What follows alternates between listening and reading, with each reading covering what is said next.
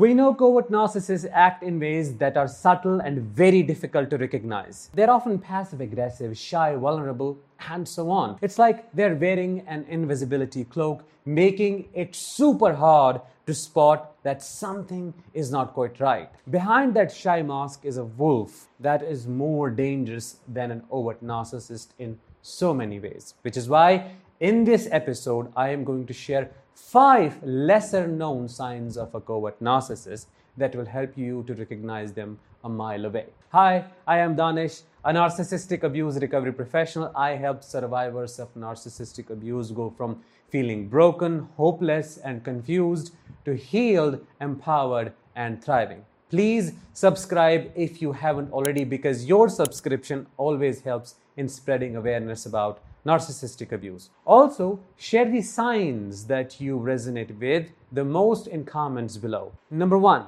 they have this weird smile that doesn't feel right.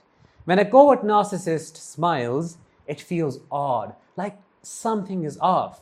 Their lips might be turned up, but their eyes stay cold and flat. It's like watching a robot trying to smile. You can tell it's not genuine. This is because the smile doesn't come from a happy or warm place inside them. It's more like they put it on as they would wear a hat or glasses. It's like they wear a happy face mask. It doesn't change what's behind it. People usually smile because they are happy or because they want to connect with others. But when narcissists, covert narcissists smile, it is because they want something from you, or they're trying to make a certain impression. They use their smile as a tool, not as a way to share real emotions. They do not have real emotions whatsoever. So if you get a vibe that a smile doesn't match the feeling behind it, like there is no spark in their eyes, it's a sign you're dealing with a covert narcissist. Sign number 2.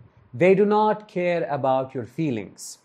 When you are with a covert narcissist, sharing your feelings can feel like talking to a wall. Imagine pouring your heart out, expecting a hug or some words or just a simple acknowledgement, but all you get is a shrug or a blank stare. They may even change the subject or make it about themselves by showing emotions or feelings that are not appropriate to the situation. Like they may start crying out all of a sudden or tell you that you're overreacting. This is because to them, your feelings are like background noise. Covert narcissists are always focused on themselves. They want the spotlight, the praise, and the control, but in subtle ways. When you share your emotions, they don't see how that helps them, so they don't engage. They may even make you feel like your feelings are a burden. Like if you're sad, they will get sad about something that is going on in their life to make it about them. Or if you're excited, they won't care or say, it's not that big of a deal. This can make you feel small, like your emotions do not have any value. Being with someone who ignores or downplays your feelings is really lonely and hurtful. It's like they're missing a piece that lets them connect with what you are going through. Sign number 3, they do not like emotions. Imagine a cat being put in water, how it gets all tense and desperately wants to get out. That is how a covert narcissist reacts to emotions when unprepared or caught off guard. It's like emotions are their kryptonite. When things get emotional and they do not get the time to put on their mask, they become really tense. You can even see a sort of panic in their eyes. They're uncomfortable with emotional closeness because it feels like unfamiliar territory where they do not have any control. You may notice this when you or someone else is really happy, sad, or upset. While most people would react with comfort, joy, or empathy, a covert narcissist looks like they want to be anywhere else. Now, it is crucial to understand that the fear of emotional expression is one of the symptoms of trauma-related disorders like PTSD. If emotions debilitate someone, that does not necessarily mean they are a narcissist. Considering context and looking at the bigger picture is always very important. Returning to the subject, a covert narcissist might fidget, avoid eye contact, or try to change the subject. This is because deep emotions in others can be a threat to the image they are trying to keep up. They're often focused on themselves and maintaining a certain image. Being faced with raw emotions doesn't fit into their plan, and they do not know how to handle it. Sign number 4, they are a story thief. They steal your spotlight. Let's say you shared a hilarious or touching story with your friends and it was a big hit. Everyone loved it. Now enter the covert narcissist. They're like magpies attracted to shiny things. They want that sparkle for themselves. So what do? They take your story and retell it to claim it as their own. Suddenly, they are in the spotlight, reaping all the laughs and praise with your tale.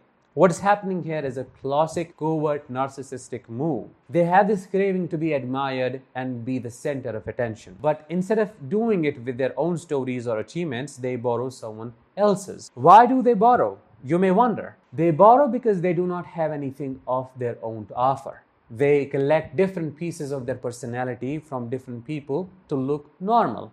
It's like they wear other people's stories as a costume to look cooler or more interesting. For you, it feels like a betrayal. That was your story, a part of your personality, your moment. When someone steals it, it can feel like they have taken a piece of your identity or experiences. It's not just the story. It is the recognition and the personal connection to that aspect that gets stolen with it. Sign number 5 and the last one. They act like they got psychic powers. Covert narcissists have this knack for acting like they have got a crystal ball that lets them see into your soul. They will often say things like, I know what you're really thinking, or you don't even understand your own feelings. It's like they put on a psychic's hat and claim to have special powers to know you better than you know yourself. Now, do not confuse this with an empath's intuitive ability to sense other people's emotion. That is different. Here, we're talking about a covert narcissist's predatory ability to see through people. We are talking about how they gaslight you by pretending to know better. Their predatory intuitive sense is not about helping you or giving genuine insight. It is a control move. By acting like they know your innermost thoughts and feelings, they're setting themselves above you, like they're smarter or more tuned in. What's more, they may even tell you that your thoughts and feelings are wrong. Imagine being sad and someone tells you that you're not sad, you're just seeking attention, or you're excited about something and they say you're actually just naive. This kind of thing can really mess with your head. It can make you doubt yourself and give them more control in the relationship. This mind reader act is one of the covert narcissist's favorite tricks. It makes them feel powerful and keep others, including you, in a place where they can be more easily manipulated. In a nutshell, we can say a covert narcissist is a wolf in sheep's clothing. It's really difficult to characterize the traits of such a narcissist as abusive, as dysfunctional, or narcissistic. But now that you know these subtle, lesser known signs, I hope you will be able to recognize them a mile away if you were to encounter them. That was it for today's episode. I hope you found it insightful. If you did, let me know in the comments. I'll talk with you in the next one. Until then, as always, let the healing begin and continue.